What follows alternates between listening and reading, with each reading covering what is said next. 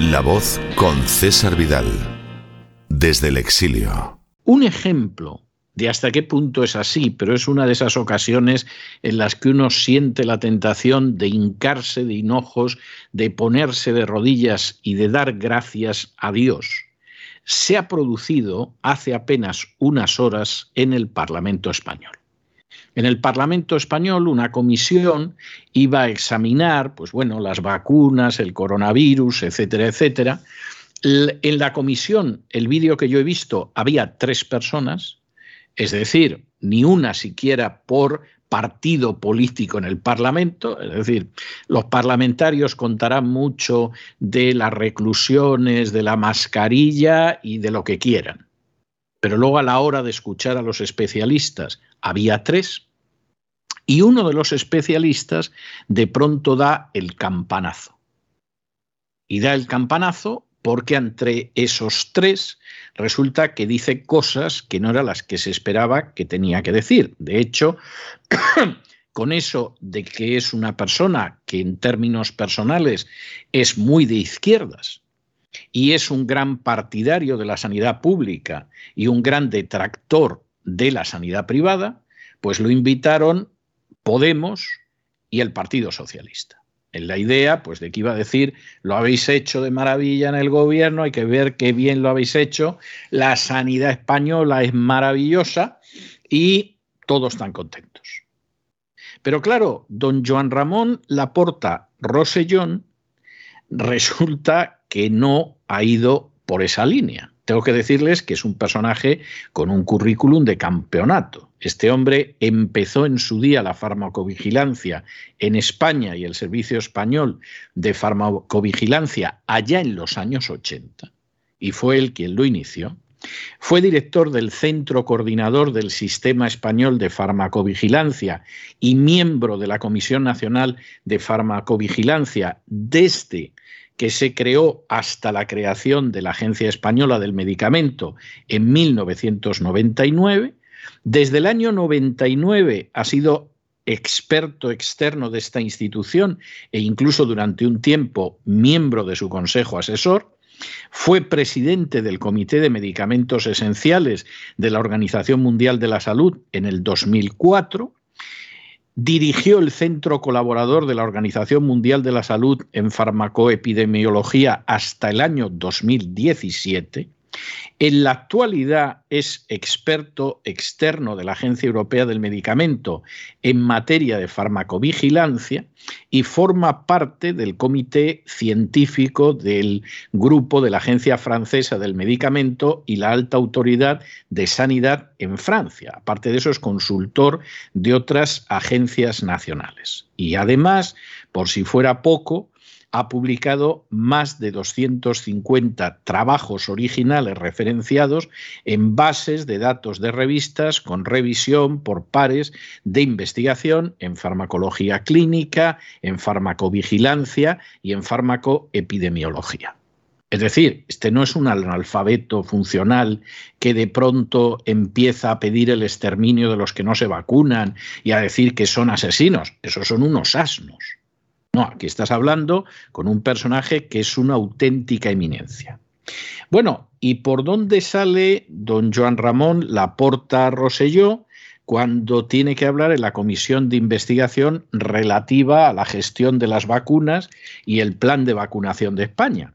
Bueno, pues seguramente los que le invitaron debieron de pensar que iba a decir, lo han hecho ustedes de madre, lo han hecho de maravilla, el plan de vacunación ha sido una locura, felicito a Podemos, felicito además a esta gente del Partido Socialista, etcétera, etcétera. Pues no, ha hecho una exposición verdaderamente impresionante. Quien ahora se dirige a ustedes piensa dedicarle el editorial de mañana para desarrollarlo más que en este boletín. Ha dado 12 puntos sobre las vacunas y la primera ha sido en la frente para librarte de malos pensamientos, porque ha empezado diciendo que las vacunas de Pfizer y de Modernas no son vacunas, están basadas en el ARN mensajero y constituyen un experimento global sin precedentes. La primera cuestión, lo que algunos llevamos diciendo muchísimo tiempo, eso que llaman vacunas no son vacunas. Segunda cuestión. Los resultados que se publicaron en 2020 para que esto saliera adelante son resultados que carecen de rigor. Por ejemplo, Pfizer lo hizo sobre todo con sectores de la población que no eran los más vulnerables. Y por lo tanto, pues evidentemente daba un resultado del 90% cuando eso no era en absoluto cierto. Es algo tremendo. Por si fuera poco, la compañía que interpretaba los resultados no era ninguna instancia médica competente, era la propia Pfizer, hasta que el punto de que el British Medical Journal, que por supuesto tiene mucho prestigio, ha hablado de Pfizer Gate, lo cual es tremendo. Y aquí el profesor ha dicho que el fraude es absolutamente habitual y que encima se sabe que han desaparecido muestreos de ensayos sobre los efectos adversos a la vacuna. Por si todo esto fuera anterior, que ya es para desconfiar mucho, además eh, ha señalado, este ha sido el punto quinto, verdaderamente tumbativo, que los estudios no muestran de ninguna manera que las vacunas salven vidas. Eso es mentira. Es verdad que hay bocachanclas que van diciendo eso y encima motejan de asesinos, de ratas, etcétera, a los que no se lo creen, pero porque son unos ignorantes prostituidos hasta la médula. Pero la afirmación realmente del profesor no ha podido ser más contundente en este sentido. Los estudios no muestran que las vacunas salven vidas. Eso es mentira. Y además, para terminarlo de arreglar, los resultados tienen que ser revisados por expertos con transparencia y Pfizer lo que ha demostrado es que no quiere revelar el resultado de las vacunas y si no llega a ser por un juez americano que le ha obligado, Pfizer jamás, jamás, jamás se atrevería a sacar eso. De hecho, pretende que salga ya a la vuelta de unos años. Después de indicar que además los resultados tienen que venir corroborados por la práctica, y aquí no han sido corroborados, al mismo tiempo ha indicado que hay una serie de incertidumbres que han seguido absolutamente ahí y que parece que no han servido de nada de cara a lo que hacían los gobiernos. Por ejemplo, se sabe ya que a los seis meses de la segunda dosis disminuye el efecto de la vacuna. Y las compañías farmacéuticas han aprovechado esto no para reconocer que lo que llaman vacuna no funciona, sino para decir que la gente se tiene que estar vacunando toda su vida y, por supuesto, tirar adelante con lo que hay. Se sabe también en estos momentos que, por ejemplo, frente a la Delta, el efecto de las vacunas fue muy pequeño, pero es que en relación con la Omicron no funcionan en absoluto. Se sabe también que en estos momentos las vacunas no evitan la transmisión. Y además, y además el pasaporte COVID no sirve para nada y hasta puede que haya aumentado el número de casos. Y por supuesto se sabe desde el principio, aunque se quiso ocultar, que las mujeres jóvenes que se vacunaban tenían un enorme peligro de trombosis, como de miocarditis y de pericarditis. Y al final, y esta es una de las tremendas conclusiones, la burocracia ha prevalecido sobre la ciencia y sobre el sentido común. Cosa, cosa que para don Joan Ramón, eh, don Ramón Laporta Rosselló no es extraño porque la Agencia Europea del Medicamento está financiada en más de un 80% por la Big Pharma. Y porque las acciones que van tomando las distintas entidades están concebidas para favorecer más a la Big Pharma que a los ciudadanos. Y lo último, y esto es terrible, hay bases de datos.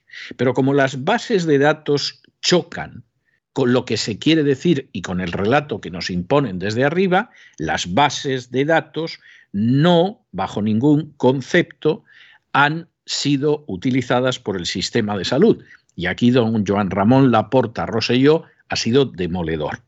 El sistema de salud en España, del que se le llena la boca tanto a la gente para justificar los robos, los atracos, los espolios y los saqueos de los sicarios de la agencia tributaria, ese sistema de salud es un sistema de salud que se dedica a comprar humo a precio de oro. Y cito eh, textualmente lo que ha dicho en comisión parlamentaria el señor Laporta Roselló.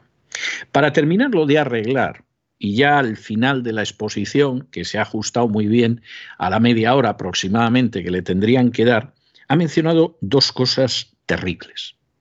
Ha hablado de la muerte de los ancianos en las residencias en una proporción que multiplica por 57, 57 se dice pronto, la gente que ha muerto en el resto de la población. Y aquí ha señalado algo que se le llena a uno la sangre en las venas. Y es como muy buena parte de la medicación, ha mencionado incluso los medicamentos, muy buena parte de la medicación que se administra a los ancianos en las residencias en realidad es una manera de empujarlos hacia la muerte. Tanto la medicación que se les da a veces para que no se orinen, como la medicación que se les da para que, por ejemplo, se estén quietecitos y callados, porque son psicofármacos, eso provoca una serie de reacciones en el organismo de los ancianos que al final acaban muriendo como mueren. Y junto con esto, y yo creo que ha sido la gran consumación de la exposición de don Joan Ramón Laporta Rosselló, al final ha señalado cómo hay un conflicto de intereses absolutamente intolerable, inmoral, pero innegable, entre los médicos y la Big Pharma.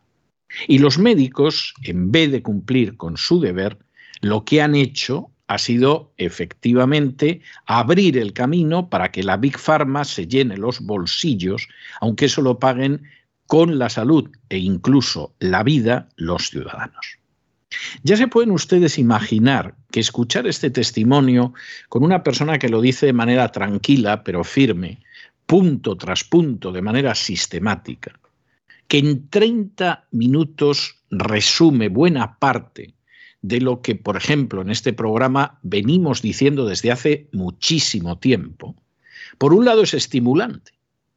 Es decir, dices, bueno, aquí hay alguien que dice la verdad.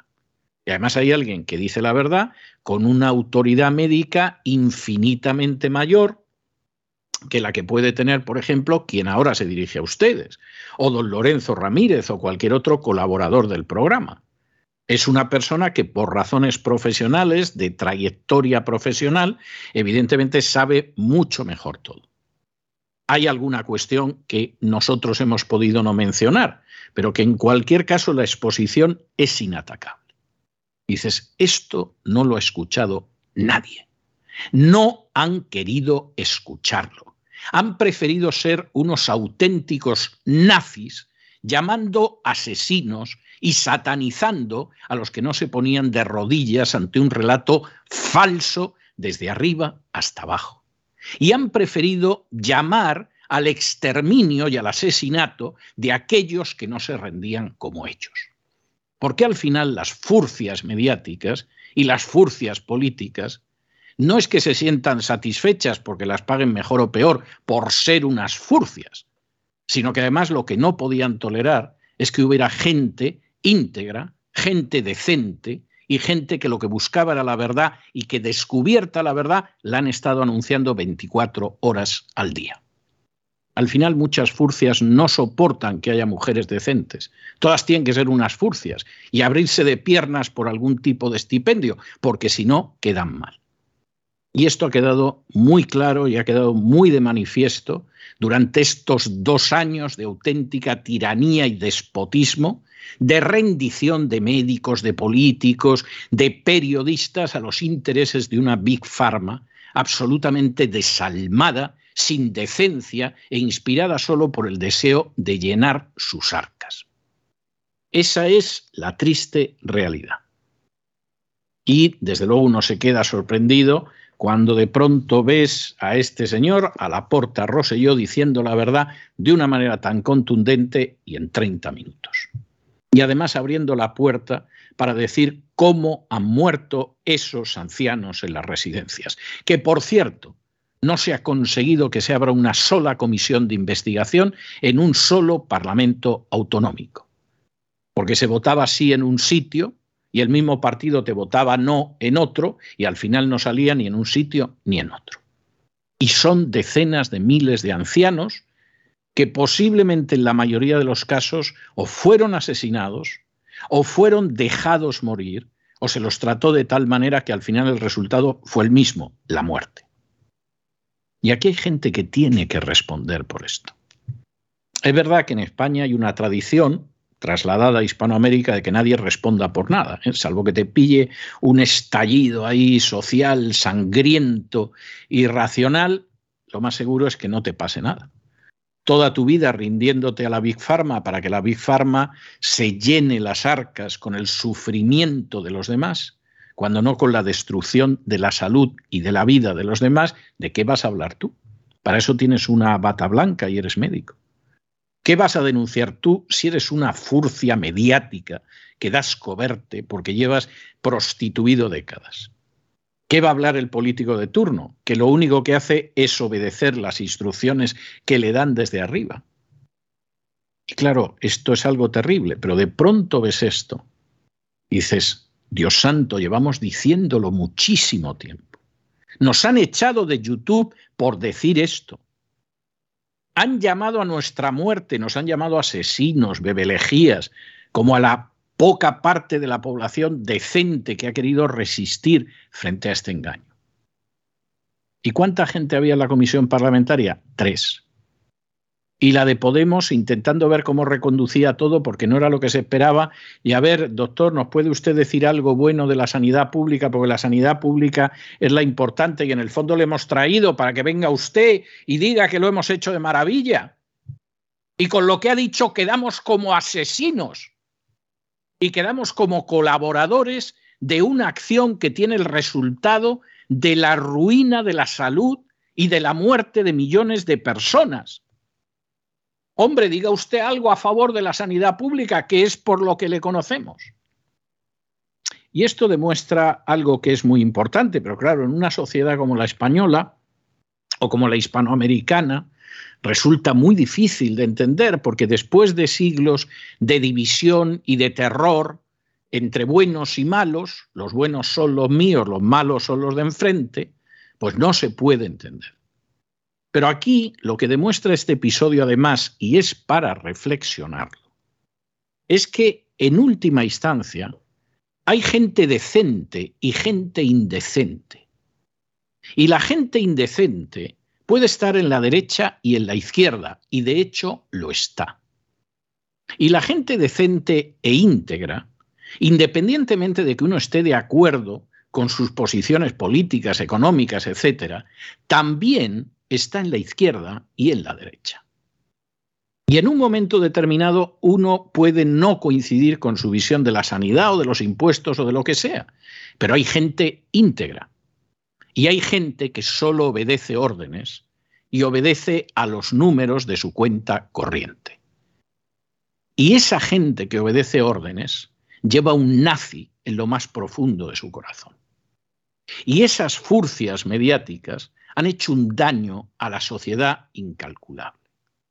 Y lo que ahora queda por ver es cuánto tardará la verdad en sustituir el discurso totalmente falso de estos dos años. Y si se pedirá responsabilidades a los que impulsaron ese discurso. Y si aquellos que han derramado lágrimas por la destrucción de su salud o por la pérdida de un familiar recibirán algo que se asemeje lejanamente a la justicia. Eso es lo que está por ver.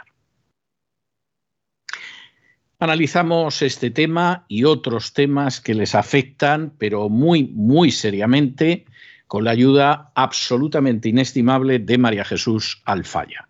María Jesús, muy buenas noches. Muy buenas noches, César. Muy buenas noches a nuestros estimados oyentes de La Voz. Datos escalofriantes que les hemos avanzado también en este programa desde hace años. Les hemos advertido. Se lo resumimos y entramos al fondo del asunto. El profesor don Joan Ramón Laporte Roselló ha afirmado durante su intervención en una comisión de investigación del Congreso que las vacunas no son vacunas, sino medicamentos dirigidos a las células. Algo experimental. Ha dicho también que las vacunas no salvan vidas y que la vacunación generalizada es un experimento global sin precedentes en la historia de la humanidad. También cuestiona la vacunación en niños y adolescentes teniendo en cuenta que no existen ensayos clínicos sobre los efectos secundarios. Este profesor, investigador, don Joan Ramón Laporte Rosselló, fue invitado a participar en la comisión de investigación relativa a la gestión de las vacunas y el plan de vacunación en España, invitado por Podemos y por el Partido Socialista. Después de presentarse, de proporcionar su currículum, que más adelante les vamos a relatar, este investigador afirmó firmemente que no tiene conflictos de intereses con la industria farmacéutica o con los productos sanitarios. Ha dicho cosas realmente fuertes, cosas que están siendo ocultadas a la ciudadanía, cuestiones muy relevantes para la vida de los ciudadanos. Hemos extraído algunos fragmentos de esta relevante intervención de la que los medios de comunicación vendidos a las farmacéuticas, porque les financian a la mayoría, no se han hecho eco. Es más, si han hablado de esta comparecencia es para denostar a este investigador y llamarle negacionista. Incluso el Partido Socialista y Podemos, quienes invitaron a este investigador, no han dicho esta boca es mía sobre la gravedad de lo que ha alertado este profesor Laporte. Este profesor, entre otras cosas, es profesor honorario de la Universidad Autónoma de Barcelona y habló de las siguientes cuestiones de la farmacovigilancia de las vacunas y el papel de las agencias reguladoras EMS y EMA, con los aspectos relacionados con la campaña de vacunación y los derechos de la propiedad intelectual. El profesor comenzó explicando lo siguiente. La Agencia Española y la Agencia Europea, en materia de farmacovigilancia, los comparecientes en esta comisión han desarrollado los complejos mecanismos y procedimientos de coordinación para hacer frente a la epidemia del COVID-19 Procedimientos, pero escasos resultados, si se efectúan los relativos a la alta tasa de vacunación. Hay que tener en cuenta, decía, que la vacunación no deja de ser una variable instrumental, pero no una variable de resultados. El resultado es la prevención de la enfermedad y la prevención de la muerte.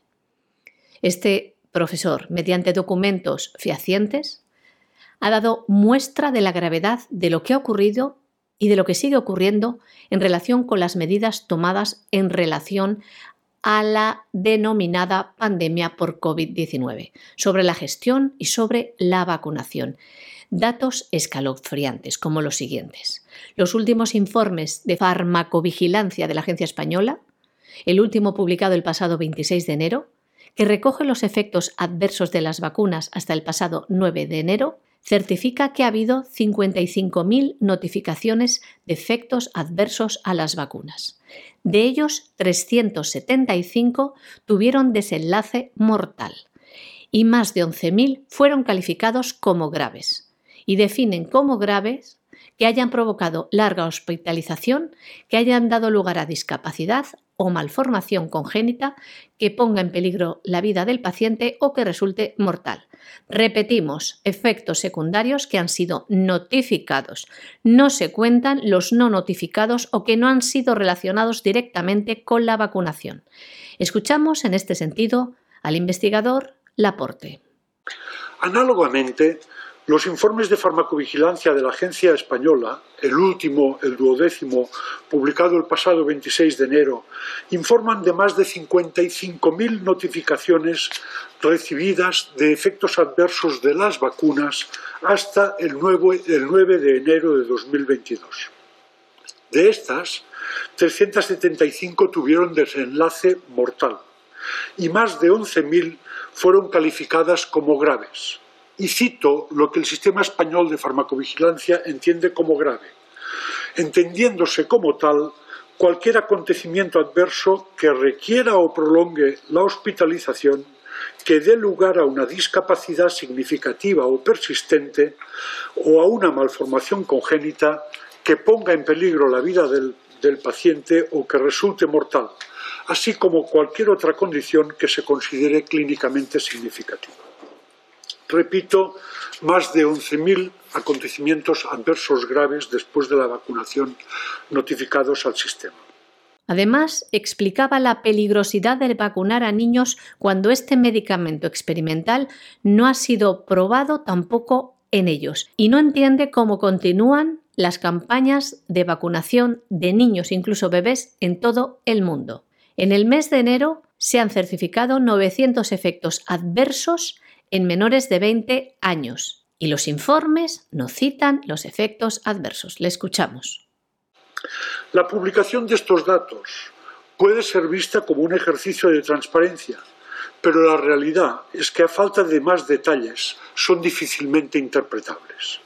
Por ejemplo, a pesar de que en esta fecha se estaba iniciando la vacunación infantil y de adolescentes, en enero, y de que se citan casi 900 efectos adversos en menores de 20 años, el informe no comenta los casos en este grupo de edad, precisamente el que concita mayores incertidumbres sobre la conveniencia de la vacunación. La transparencia no consiste solamente en subir informes técnicos a la web, que también, sino sobre todo en iluminar, en ayudar a dirigir la mirada y en ayudar a comprender. De lo contrario, se siembra el terreno para que proliferen la desconfianza y las suspicacias. ¿Quién sabe si por una intención de esconder la información en una montaña de datos, o quizás porque se entiende equivocadamente que esta comisión no es el foro para debatir cuestiones técnicas, este tipo de datos no han sido presentados ante sus señorías, de modo, que la propia comisión no ha tenido una oportunidad de preguntar sobre el uso que se hace de ellos. Este investigador ha querido dejar claro que las mal llamadas vacunas no son vacunas. Recuerda que las de Pfizer y Moderna introducen tecnología nunca usada en terapéutica y menos en vacunaciones masivas. Esto quiere decir, añadía, que la vacunación masiva supone un experimento global sin precedentes en la historia de la humanidad. Señorías, les quiero comentar algunas cuestiones técnicas que puede entender cualquier ciudadano, que creo que, que les pueden ser útiles. Doce consideraciones me parecen oportunas sobre la farmacovigilancia de las vacunas. La primera.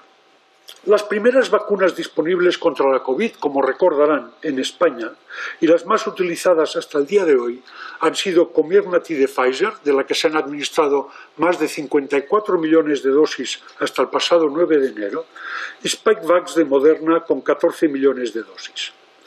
Estas dos vacunas se basan en una nueva tecnología, Así como las vacunas tradicionales son gérmenes atenuados o porciones de ellos que estimulan el sistema inmunitario, las vacunas de ARN mensajero introducen un ácido nucleico que da instrucciones a células de la persona vacunada para que fabriquen esta proteína del virus, la llamada spike protein, que a su vez estimulará el sistema inmunitario.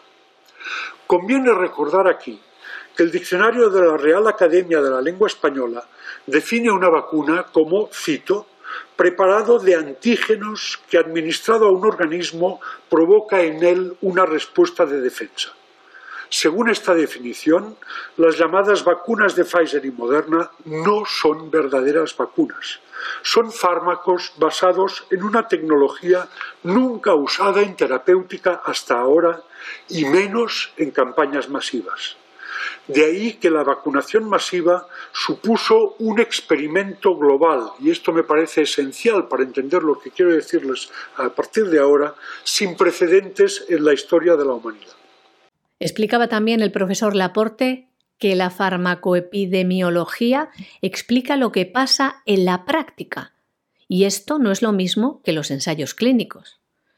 Dice que las vacunas, supuestas vacunas, se hicieron ensayos clínicos en una franja de edad que no incluía a las personas mayores. Sin embargo, los primeros inoculados fueron estos, los más vulnerables, los ancianos. Y explica además las irregularidades en las vacunas y los fraudes conocidos ya como Pfizer Gate, cómo han ocultado los efectos graves incapacitantes de las vacunas.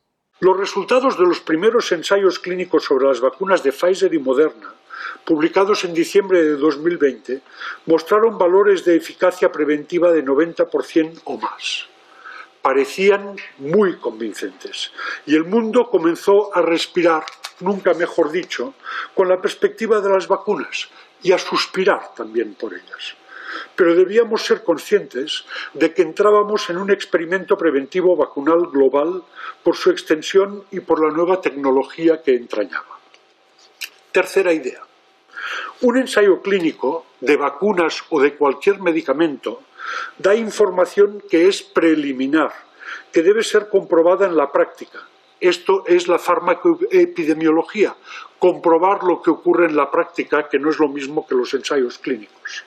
Por ejemplo, en el ensayo clínico sobre la vacuna de Pfizer-BNT, con más de 43.000 participantes, solo 5 de estos 43.000 eran mayores de 85 años y solo un 4% mayores de 74 años.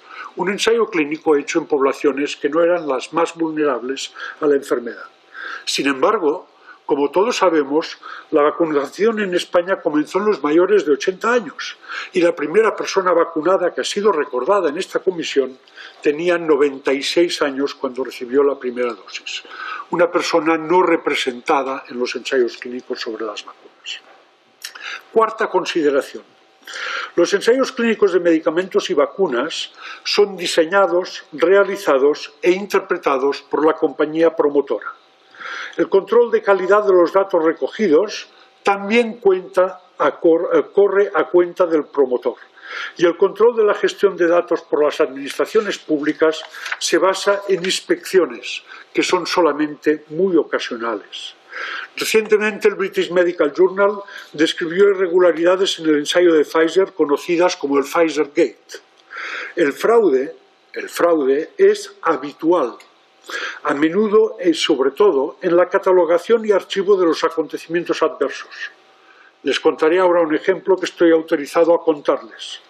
El equipo RX-ISC, como is RISC en inglés, riesgo con una X de prescripción médica, se autodescribe como un grupo de expertos médicos de alto nivel de reputación internacional en la detección precoz de efectos adversos de medicamentos y en la mitigación de sus riesgos, farmacovigilancia y atención de pacientes.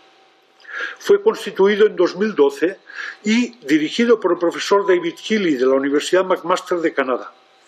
En colaboración con X-Risk, decía, hemos entrevistado y revisado hasta ahora la historia clínica de tres participantes en ensayos clínicos, uno en el de Pfizer adultos, otro en el de Pfizer Pediatría y uno en el de adultos de AstraZeneca, que han padecido de efectos adversos graves incapacitantes y que han sido literalmente desaparecidos, y uso la palabra que me recordó porque una de estas víctimas es argentina, de los informes de estos ensayos. Puedo decir que no es cierto que no se registraran acontecimientos adversos graves en los ensayos clínicos, que, no se registraran. Ocurrieron, pero no fueron registrados, que es diferente. Comenzamos a tener constancia de que algunos problemas fueron escondidos debajo de la alfombra. Estos casos serán públicos dentro de unas semanas en la web de RISC con nombres y apellidos de los pacientes y de los médicos que han revisado la historia, no con datos anónimos, para aumentar la credibilidad de los casos. Algo muy grave, señores. Lo hemos dicho también en este programa dando voz a investigadores también españoles y estadounidenses que también comparecieron en comisiones en el Senado y por ello nos terminaron de cerrar el canal de YouTube ha dicho cosas como estas. Los ensayos clínicos de las compañías farmacéuticas reflejaron que murieron más personas vacunadas que a las que se les dio el placebo. Repetimos, estos ensayos clínicos de las vacunas recogen que murieron más personas vacunadas que las que no estaban vacunadas, es decir, a las que se les dio un placebo. Escuchamos o tendenciosidad también consistente en ocultar determinados resultados en el artículo publicado, Por ejemplo, en los ensayos clínicos con la vacuna de Pfizer y de Moderna, en el de Pfizer, se registraron 14 muertos en el grupo placebo y 15 en el grupo vacunado. No me he equivocado, una muerte más en el grupo vacunado que en el grupo placebo. En el ensayo de Moderna se registró el mismo número de muertes, 14 en cada grupo. No, señorías, los ensayos clínicos no han demostrado que las vacunas salven vidas. Quizás se habrá visto en otros estudios una tendencia a disminuir las hospitalizaciones, pero no hay lo que se llama una evidencia en términos oficiales de esta medicina mercantil que vivimos de que las vacunas salven vidas. El número de fallecimientos registrados en cada grupo de estos ensayos en los artículos publicados no fue ni tan solo mencionado en los artículos principales, si solo se podía encontrar después de revisar el material, decenas de páginas del material suplementario que se cuelga en la web. El profesor don Joan Ramón Laporte Rosellón también hablaba de los numerosos efectos secundarios que sufren las personas vacunadas, de las muertes, y explica cómo caen fulminados por problemas cardíacos. O también el problema de la miocarditis y la pericarditis. Se nos dijo primero por la EMA que la incidencia podía ser de un caso por millón, de entre uno y diez casos. Después se rebajó la estimación a un caso por cien mil Después salió un estudio israelí que hablaba de un caso por 10.000 en los adultos jóvenes. Ustedes habrán visto o habrán oído hablar de jugadores de fútbol famosos e incluso de espectadores de espectáculos deportivos que colapsan en mitad del partido. Son personas vacunadas que tienen problemas cardíacos posiblemente atribuibles a la vacunación y de eso no se habla. Este investigador, en su comparecencia en esta comisión del Congreso, quiso también hacer hincapié en los siguientes aspectos. No es lo mismo un ensayo clínico que haber probado este medicamento en personas. Dice que ha habido fraude en los ensayos. En los ensayos clínicos han ocultado efectos graves, discapacitantes e incluso mortales han sido escondidos, falseados los ensayos. Y también ha habido una presentación tendenciosa de los resultados que deben de ser revisados en detalle, algo que dice no pasó, que estas farmacéuticas no hicieron. Este investigador también ha manifestado que lo que ha quedado patente son las graves deficiencias de la farmacovigilancia en la Unión Europea han reaccionado tarde, dice, sobre los efectos secundarios graves que han ido apareciendo y no han orientado a los países en cuanto a las campañas de vacunación teniendo en cuenta estos efectos secundarios graves, incluso mortales. Sostiene lo siguiente, han prevalecido los procedimientos y la burocracia por encima de la ciencia, del sentido común y las incertidumbres inherentes al experimento global emprendido. Otra consideración de este investigador. La Agencia Europea del Medicamento está financiada al 80% por las farmacéuticas, por lo que está concebida para que apruebe medicamentos más que para proteger a los ciudadanos. Grave esto, ¿eh? Respecto a España, ha dicho lo siguiente. No se ha hecho uso de las bases de datos en España para hacer un seguimiento de los efectos secundarios. Esto es un reflejo de la falta de voluntad o del Sistema Nacional de Salud para ser un productor de conocimiento, sino que es un mero receptor, un comprador ignorante que paga humo a precio de oro. Esto no lo dice cualquiera, lo dice un experto en este campo. Les vamos a leer su biografía. El profesor don Joan Ramón Laporte Rosellón inició la farmacovigilancia en España y el Servicio Español de Farmacovigilancia en los años 80. Lo inició él. Fue el director del Centro Coordinador del Sistema Español de Farmacovigilancia y miembro de la Comisión Nacional de Farmacovigilancia hasta la creación de la Agencia Española del Medicamento en el año 1999. Desde esa fecha hasta la actualidad ha sido experto externo de esta institución y durante un tiempo miembro de su consejo asesor. Fue presidente del Comité de Medicamentos Esenciales de la Organización Mundial de la Salud en el año 2004. Este investigador dirigió el Centro Colaborador de la Organización Mundial de la Salud en Fármacoepidemiología hasta el año 2017. En la actualidad es también experto externo de la Agencia Europea del Medicamento en materia de farmacovigilancia. Forma parte del Comité Científico del Grupo Gilles Pifar, de la Agencia Francesa del Medicamento, y la Alta Autoridad de Salud de Francia. Además, continúa como consultor de otras agencias nacionales del medicamento. Ha publicado más de 250 trabajos originales referenciados en bases de datos de revistas con revisión por partes de investigación en farmacología clínica, farmacovigilancia y farmacoepidemiología. Nuestra pregunta es por qué el gobierno no le ha preguntado antes de tomar las medidas que ha tomado en relación a la vacuna, por ejemplo. ¿Y qué dicen de este experto y de estas declaraciones en la Comisión del Congreso los medios vendidos a las farmacéuticas? Por ejemplo, la sexta, más conocida como la secta, primeramente le define como negacionista y ha tildado sus declaraciones como surrealistas. Desde el partido de gobierno, preguntado por los medios sobre este investigador que han llamado negacionista, los socialistas afirman que no sabían qué discurso iba a tener. Seguro que si saben el discurso que iba a tener no, les permiten no le permiten hablar. ¿Y qué han dicho los socialistas? Únicamente han resaltado de su intervención que lo que pide este invitado es mayor rigor a las agencias y transparencia de datos. Sí, pero como ya han escuchado, no ha dicho únicamente eso.